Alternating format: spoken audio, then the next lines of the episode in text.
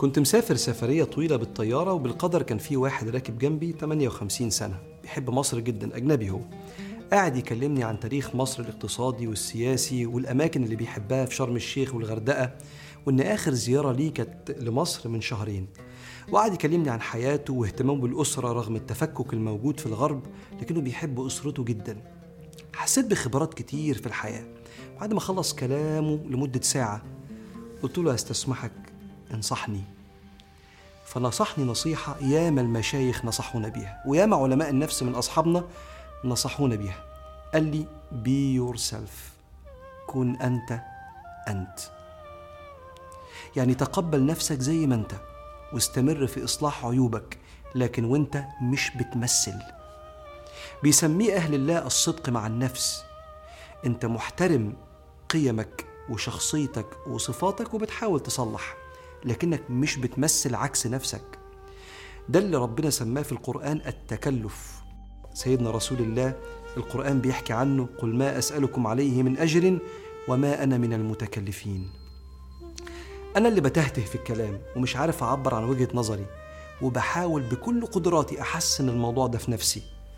بس أنا قابل عيوبي ومش همثل إن أنا قائد فيطلع شكلي بهتان.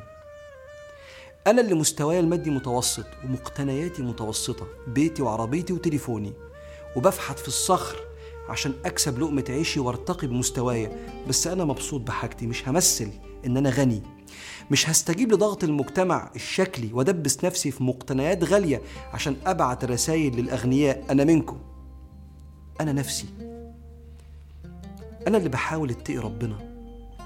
واشوف قبل اي خطوة هعملها ده يرضي ربنا ولا لا؟ وفخور جدا بكده وشايف إن أنا مودرن جدا ومش همثل. أنا بحب ربنا. على فكرة التمثيل مرهق وبيخلي الإنسان دايما متخشب ومتعذب. بسم الله الرحمن الرحيم. لا تحسبن الذين يفرحون بما أتوا ويحبون أن يحمدوا بما لم يفعلوا. فلا تحسبنهم بمفازة من العذاب. اللي بيمثل شخصية غير اللي جواه متعذب. عشان الناس تعجب بيه معجبين بيه بس هو متعذب.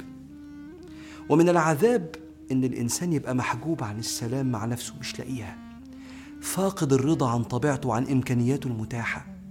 فمتعذب. أقول لك تعمل إيه عشان تكن أنت أنت؟ أول حاجة تقبل ما أنت عليه. لأن ما أنت عليه هو اختيار الرحمن. بسم الله الرحمن الرحيم.